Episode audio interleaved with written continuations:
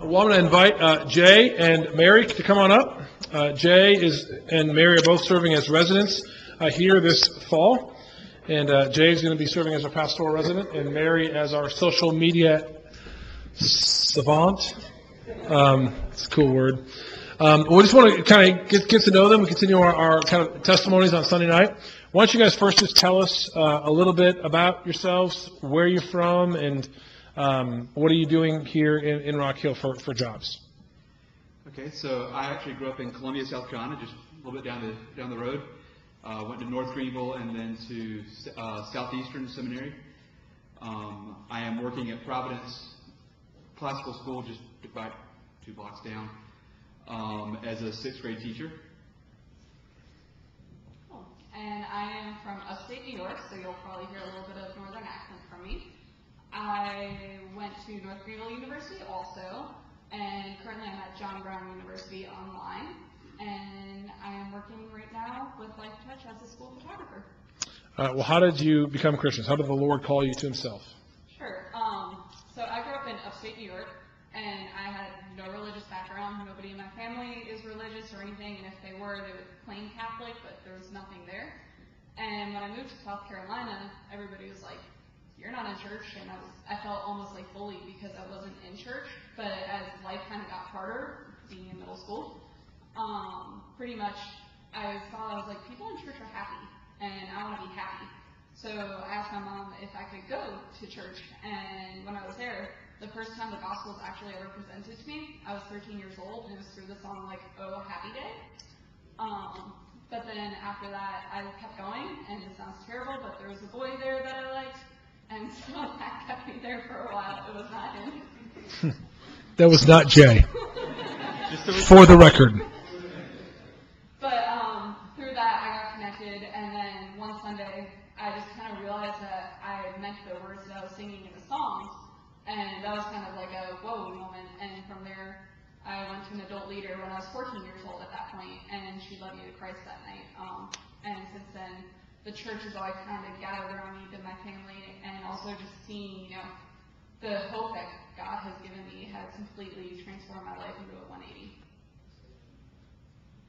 So my background's polar opposite. I actually grew up in a family that went to church. I think I started attending church nine months before being born.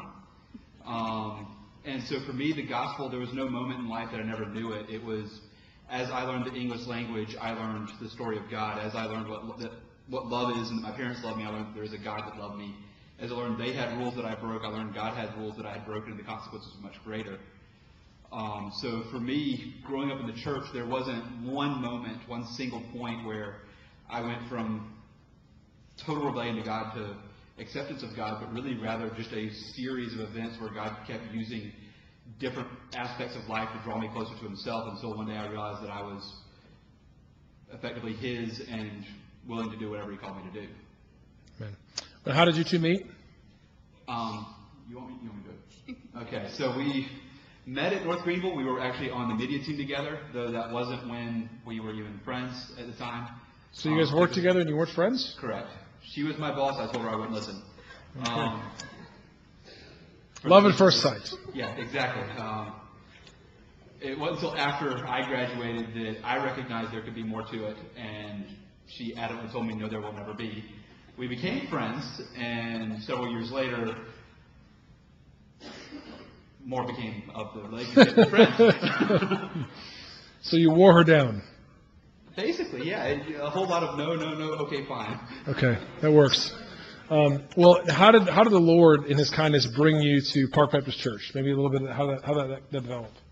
So this is actually right towards the very beginning of our dating. I went with her to her church, and through the guy who had planted her church, um, who is no longer pastoring there, but now works at the convention, um, got in touch with him. He got me in touch with a couple of guys in the convention, who then led me towards Dave. Um, once Dave and I met, I, I accepted the position to come as a resident, and then later I'll let Mary kind of tell Sure. So after I graduated North Greenville in 2016, I worked there for two years, um, and then it was very evident towards last semester that that would be my last semester at North Greenville. But I really had no idea what I was doing. At this point, we were also dating long distance, And so when I wound up leaving that job, um, you know, we kind of talked with Dave a little bit and came in and met with Dave, and I was just like, I have better to be, and I'd rather be living in the city that Jay was in, which sounds terrible, but that's kind of the way that it just kind of stumbled upon me that way, and so. We will be your first choice and your last choice. Come on. Only choice. Um, only choice, we'll take it. Uh, well, you've been here for a few months now. How has uh, this body been encouraging uh, to you in your walks with the Lord? Um, first of all, everybody here has been so just wrapping themselves, you know, in love and kindness that it's honestly overwhelmed me. Um, because I've come from bigger churches, and so even like to be up on a stage and be able to see the church body like right now is a weird thing for me. And just being able to be, you know, living in people's houses and going over to people's for dinners and through the Summerlands and everything, um, just people, you know, encouraging me, you know, having meals. I mean, I cannot thank you guys enough already for all that. Uh, I'd say the greatest encouragement I've had here, honestly, is the love for all ages. Um, I've been in churches where older people are loved, and I've been in churches where younger people are loved, but I've seen very, very few that can manage to love both at the same time.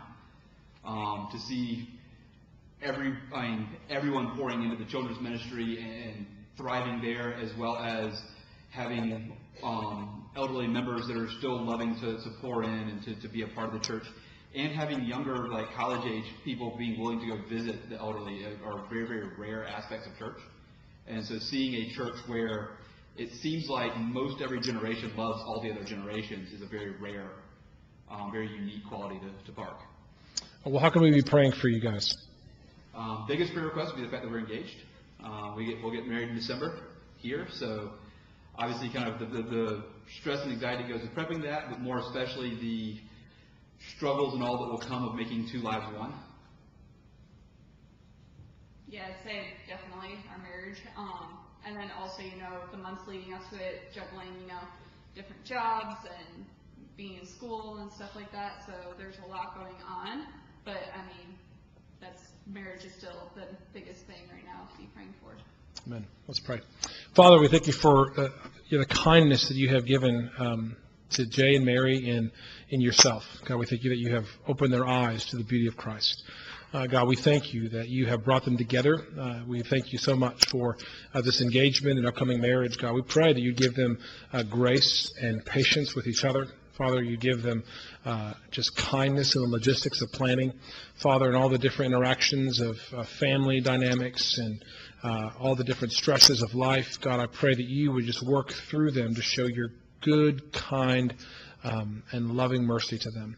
So, Father, we pray that you would bless them as they continue to grow here in this body. We pray that you would continue to use them to, to strengthen our, our body, God, that we'd be a better reflection of your great glory. Uh, we ask all this in Christ's name. Amen. Thanks, guys. Well, if you take your copy of God's Word and turn to uh, 1 Samuel, uh, 1 Samuel chapter uh, 2, 1 Samuel chapter 2. Uh, we're going to be going through uh, 1 Samuel on uh, Sunday evenings um, as we work through, just kind of finished up uh, Ruth and Esther uh, last semester. So we're going to be going through this. Well, let me, uh, before we really kind of dig into um, the, the, the text, let me just kind of read the text. So we're going to be in uh, 1 Samuel chapter 2, uh, beginning in verse 1, uh, the prayer of Hannah. We'll go to verse uh, 11, uh, and then I'll pray, and then we'll dive into the word together. And Hannah prayed and said, My heart exalts in the Lord. My horn is exalted in the Lord. My mouth derides my enemies because I rejoice in your salvation. There is none holy like the Lord. There is none besides you. There is no rock like our God. Talk no more so very proudly. Let not arrogance come from your mouth. For the Lord is a God of knowledge, and by him actions are weighed. The bows of the mighty are broken, the feeble bind on strength. Those who were full have hired themselves out for bread, but those who were hungry have ceased to hunger. The barren has borne seven, and she who has many children is forlorn. The Lord kills and brings to life. He brings down to Sheol and raises up. The Lord makes poor and makes rich. He brings low and he exalts. He raises up the poor from the dust. He lifts the needy from the ash heap to make them sit with princes and inherit a seat of honor. For the pillars of the earth are the Lord's, and on them he has set the world. He will guard the feet of his faithful ones, and the wicked shall be cut off in darkness. For not by might shall a man prevail. The adversaries of the Lord shall be broken to pieces. Against them he will thunder in heaven. The Lord will judge the ends of the earth. He will give strength to his king and exalt the horn of his anointed. Then Elkanah went home to Ramah, and the boy was ministering to the Lord in the presence of Eli the priest. Father, we thank you so much for how good you are to us. Uh, we thank you so much for how you have given this prayer to us, to, to model to us how we can trust you in good and in bad. God, how we can always exalt in you. We pray as we learn uh, from this mother, God. Um, we pray that we would form our, our prayers theologically. Help us understand even more about the goodness of your grace. We ask this in Jesus' name. Amen. Uh, one of the highlights uh, for me this past uh, fall or the past uh, spring was our women's discipleship class, and uh, we, you know, a couple years ago, I was uh, last summer actually, I was in Boston, and I was talking to the pastors, asking them, hey, how do you disciple your women? How do you pour into women in your church to help them become fully formed disciples of the Lord Jesus? Uh, and he kind of walked me through some of his, his women's discipleship class that he, that he does and the books that they read. So I said, you know, I think the women in our church would love that. And uh, so we started it last December. Was the the, the, the email was sent out, and uh, we had about 20 folks kind of sign up to kind of go through these classes, and we read through different theological books: a book on the gospel, a book on conversion, a book on women's ministry, and, and a book on, on how do we prepare teaching. Um, and it was great to see uh, women uh, not just talking and thinking about their role as women, but their role as Christians. Right?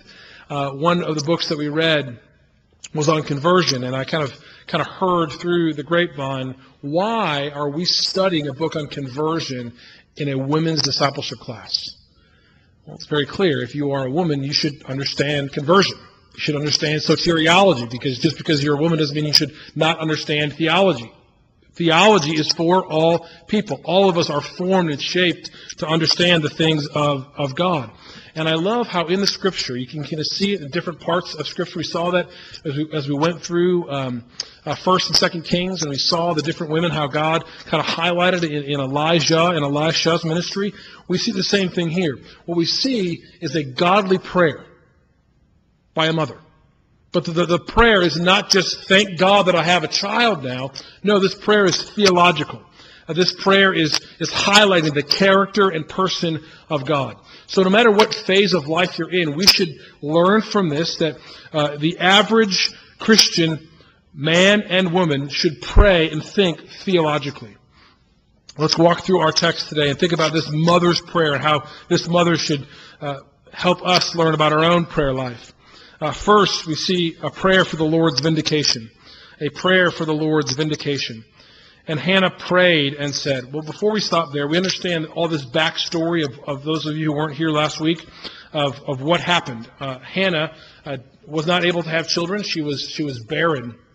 And she prayed for a child, and she was crying out in the temple. She looked so distraught and in anguish that, that, the, that the Eli, the priest, looked at her and thought she was drunk.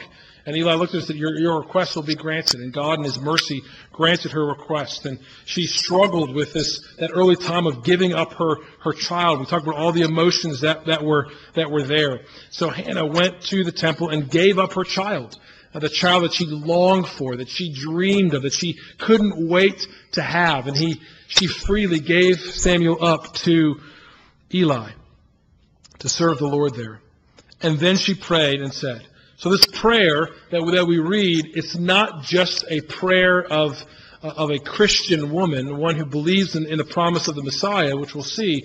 No, this is the prayer of a, a mother in anguish, a prayer of, of, of a mother in with joy. Uh, this, this woman goes to the Lord. And the first thing that she prays is, is her, her own heart. My heart exalts in the Lord.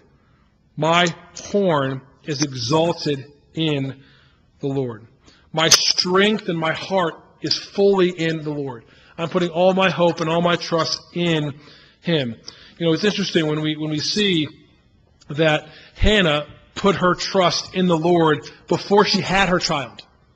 You know, uh, before Samuel was given to Hannah, we, we, know that, that she trusted in the Lord because she went to the Lord. She cried out to the Lord for a, a child, and God graciously responded. And yet here, God has, has given her request, and, and, and, and what, is, what does she say? Listen, my heart exalts in the Lord. I'm still trusting in the Lord, even after God has given me this child that I have now given back to Him. It's interesting. Uh, John reminded me at the door, uh, John Whitaker, and we were just talking about the kindness that God has been to our church and all the different people who have been kind of coming through. And, you know, in typical, you know, wit fashion, he goes, Isn't God good that we were just praying that God would bring more visitors to our church? And God is bringing more visitors to our church. It's kind of like, yeah, we have been praying that, haven't we?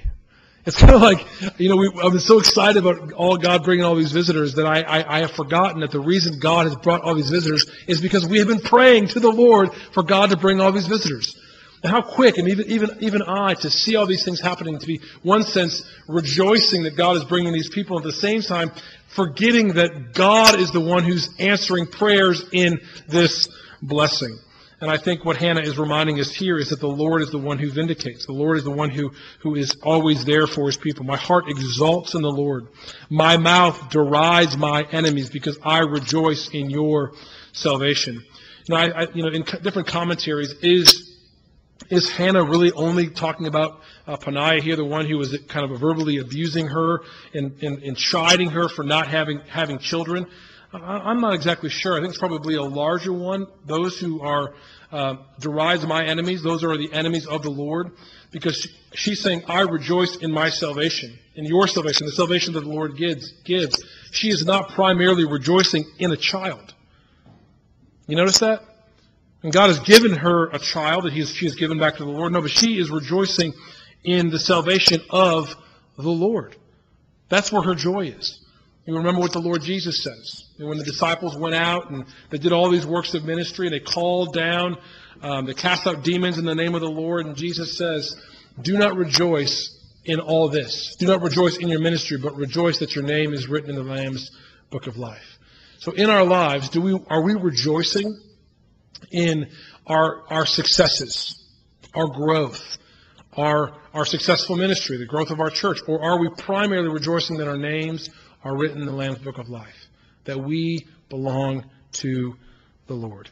The second thing we see here is a, a prayer of the Lord's character, the, the uniqueness of the Lord. In verse 2, there is none holy like the Lord, for there is none besides you. There is no rock like our God. You see the uniqueness of the Lord. In that day, polytheism was very common. People worshipped a lot of different, different gods like they do in our day. Uh, many ways to heaven, they say. Uh, but Hannah is praying very theologically here. There is none like the Lord. There is none holy like the Lord. Holy, holy, holy. There is a uniqueness thing. There is a uniqueness about our God. And I just love how Hannah is looking at and trusting in uh, the strength and the might of God. Uh, even in in our lives, we think about how many times we forget the Lord. You know, we are a forgetful people. and we often uh, neglect and forget about Him. But Hannah's saying here, there is none like the Lord. There is none besides you. You know, where are you going to turn but to the Lord? Where are you going to go? You know, Hannah didn't have a child. She went to the Lord. Hannah received a child. She went to the Lord. There is nowhere else for you to go but the Lord. There is none like him. There is no rock, no strength like our God. That's an often term used in the New Te- used in the Old Testament. You know, rock and God are kind of synonymous. This this strong strength. Um, you know, the other day I was uh, I was doing yard work and I got poison ivy. That stinks. Um, and in around the poison ivy, there's these giant rocks. And I'm like, wouldn't it be easier just to move these rocks? Have you ever tried to move a giant rock? Right, this is you're just not going to be able to do it. It's it's it's, it's a giant rock. Um, and I think this is the thing about our Lord. Our, our our God is so steady and so firm. He's never going to move. Just think about all the different things that have happened in your life this past week, this past month, this past year. In your life, and how many times do you think that you're unstable, that you're overwhelmed, that you can't go on? What in those moments that we just reached out and just grabbed a rock and realized that our God is never going to move? Physically touch something. Our God will never move. He is our rock, and there is no one like our God. It's when we talk about this idea of being holy, the Lord who calls us this morning, uh, the one who calls uh, us um, is holy, therefore we should be holy in all our conduct. We represent the Lord. We see it again here. There is none holy like the Lord. Listen, in this world, there's not going to be a lot of holiness. There's not going to be a lot of godliness. So how can the world know of the holiness of our God, but by the holiness of his people? This is why it's so important for us to live that holy and um, godly life. Number, number three, we see the prayer for the Lord's justice. The prayer of the Lord's justice. And this is often seen in, in the Gospel of, of Luke, this kind of great reversal. How those who are wealthy become poor. Those who are poor become, become wealthy. And we, we know that when Hannah prayed this, that she probably didn't pray this in the isolation of her own room. She probably prayed this in, in the council of others, right? People are, are listening to her while she's, she's praying because her prayers are um, designed to, to warn those around us. Uh, many of us, to, when we pray, even in service, if, you, if, you, if you've listened, some people say, uh, Lord, if there's anyone here who does not know you, if anyone is lost and dead in their sins, we pray that they'd wake up. Well, that's a prayer to the Lord. We're asking the Lord, but we're doing, we're praying that in the presence of other people to try to warn the people who are in the pew that if you don't know the Lord, that you would come. You know, there's that prayer. And this prayer is not only a prayer to the Lord, but this is a prayer of, of warning and, and, and calling to those who are in earshot of, of Hannah. This is one of the reasons why when we pray, we should always pray the gospel. I know many of you do that when you go to the hospital uh, when you pray for people, just pray the gospel. You know, we have the tremendous opportunity to, to drop seeds of gospel faith with people in our prayers.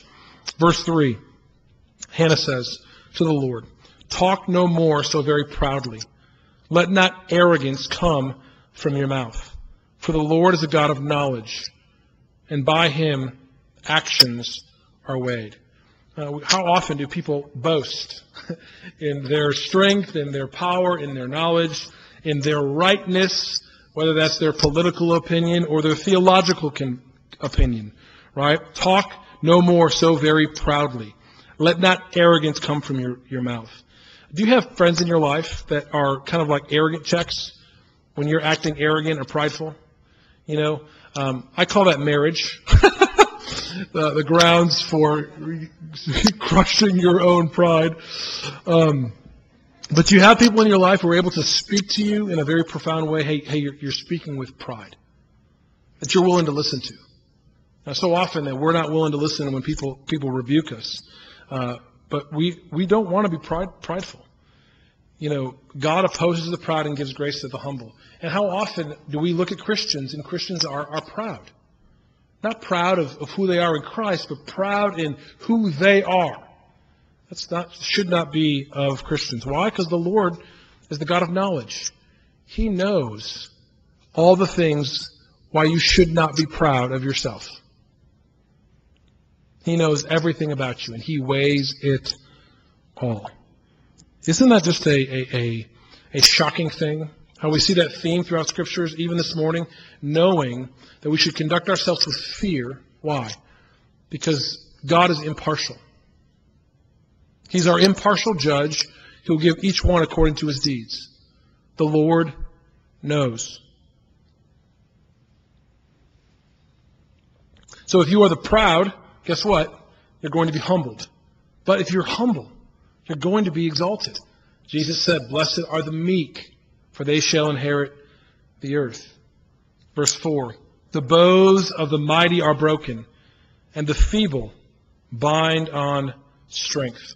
This, this great reversal, what's going to happen. Those who, who, who find themselves mighty and trust in their, their military might and their bows, by the Lord that bow would be snapped and broken. But those who are weak, God will lift up. God will give strength. Those who are, who are, who are full have hired themselves out for bread, and those who are hungry have ceased to hunger.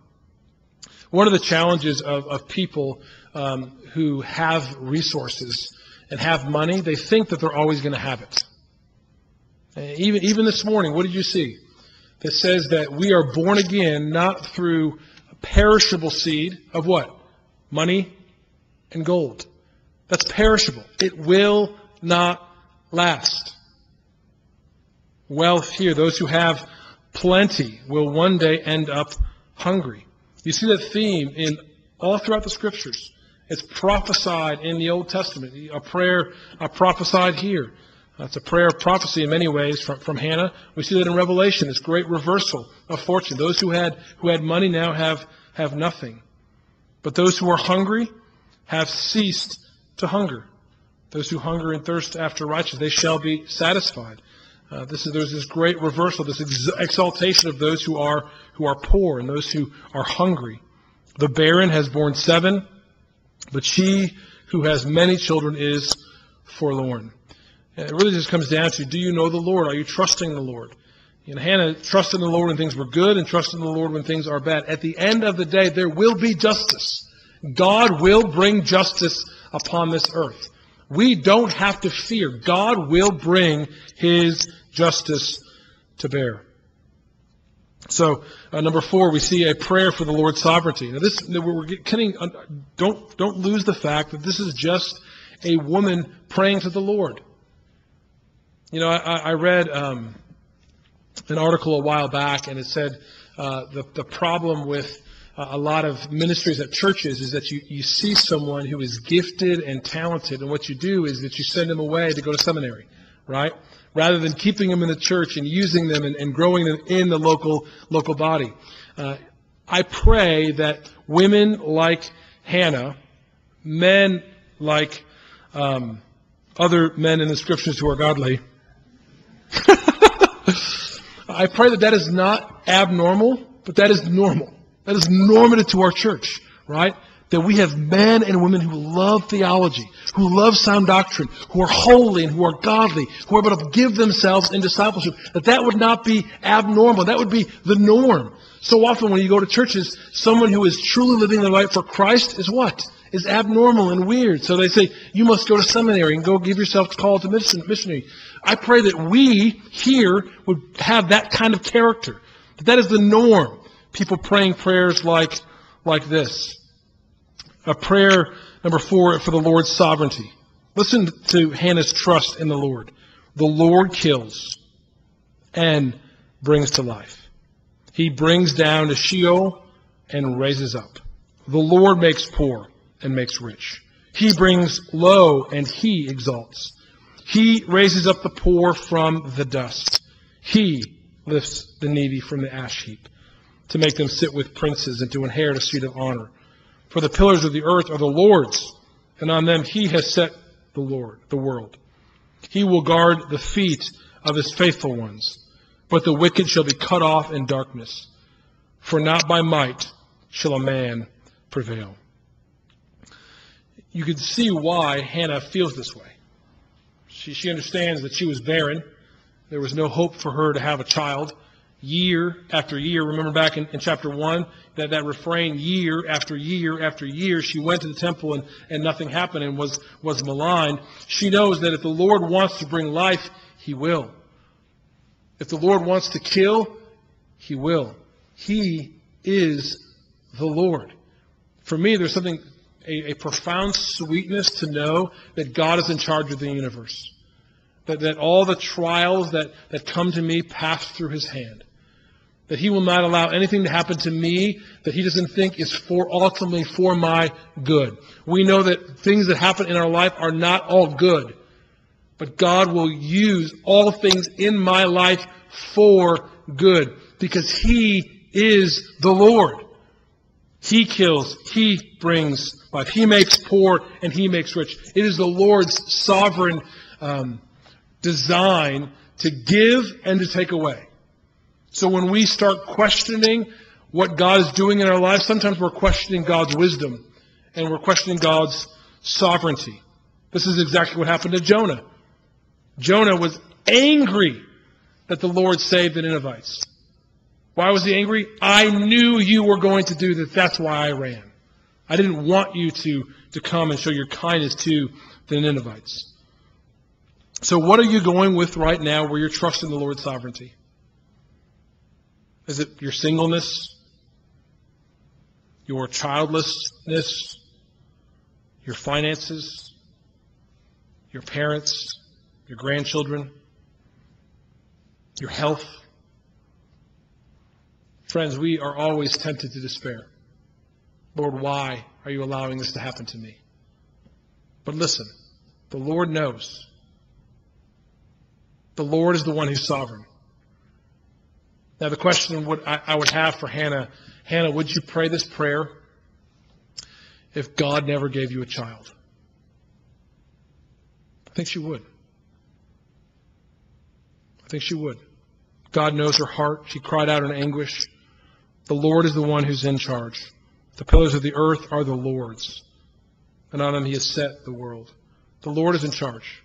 He is the sovereign king of all the universe. I love verse 9. He will guard the feet of his faithful ones. If you are faithful to the Lord, he will guard you. And he may not guard you fully in this life, but he will guard you in the life to come. Lastly, we see a prayer for the Lord's king. A prayer for the Lord's king. The adversaries of the Lord shall be broken to pieces. Against them he will thunder in heaven. That idea of broken to pieces is a very, very similar phrasing uh, to Psalm 2. Uh, when it says that, the, that the, the anointed one will, will smash, will break to pieces the, the nations who stand against the Lord. Really, all of this, this psalm is kind of modeled, um, or really kind of seen almost identically, kind of pictured in, in Mary's um, uh, psalm in uh, Luke chapter, chapter 1. And, and they really, they kind of connect that really for this last sentence. It says, The Lord will judge the ends of the earth. He will give strength to his king and exalt the horn of his anointed. Now remember, we're coming out of the period of Judges when every, there was no king in the land and everyone did what was right in their own eyes. And Samuel is not thinking of a king, right? Or, uh, you know, Hannah and Elkanah are not thinking of a king at this point. Uh, you know, Samuel was, was going to be dedicated to the Lord as, as, as a priest and a, as, a, as a judge and, and a prophet. But what, what, why this thing of, why reference king? He will give strength to his king. And again, and exalt the horn of his anointed. What, what the biblical writer is trying to show you here in God's uh, sovereign, progressive revelation is that a king is coming. Uh, we see in, in this book, we'll see Saul, a, a false, manly king, lifted up.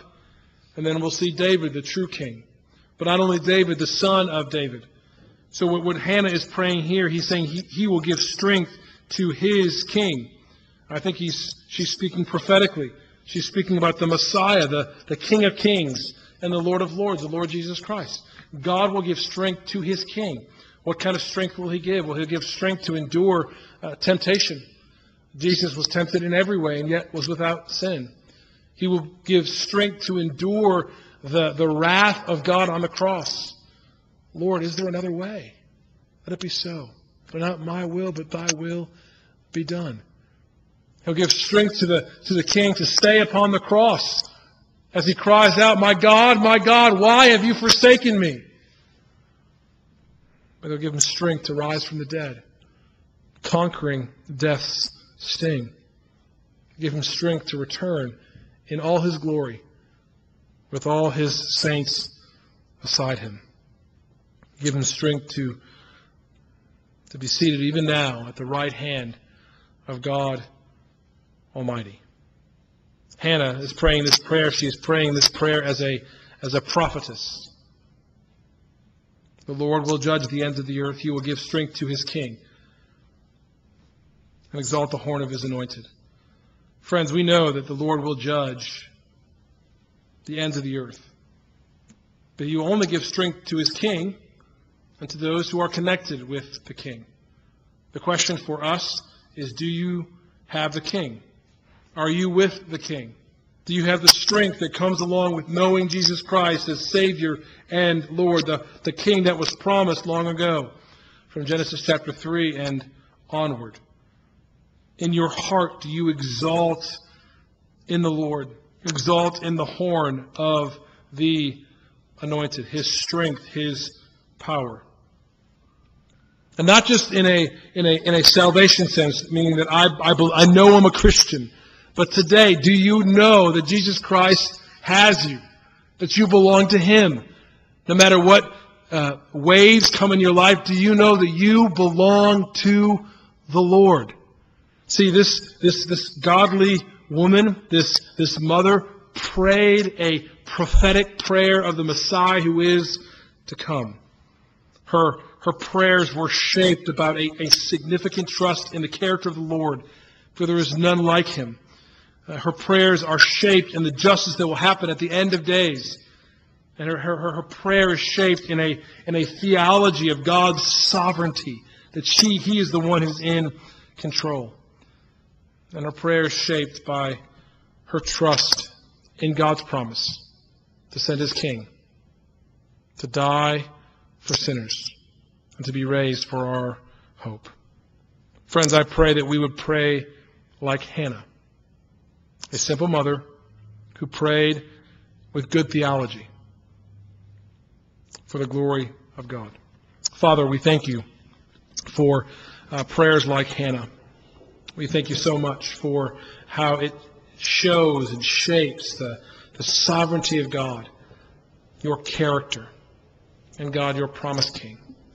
Lord, we thank you for Jesus. We thank you for giving him strength to bear our sins on a cross. God, we pray now that you would give us strength to walk in his footsteps for the glory of his name. Amen.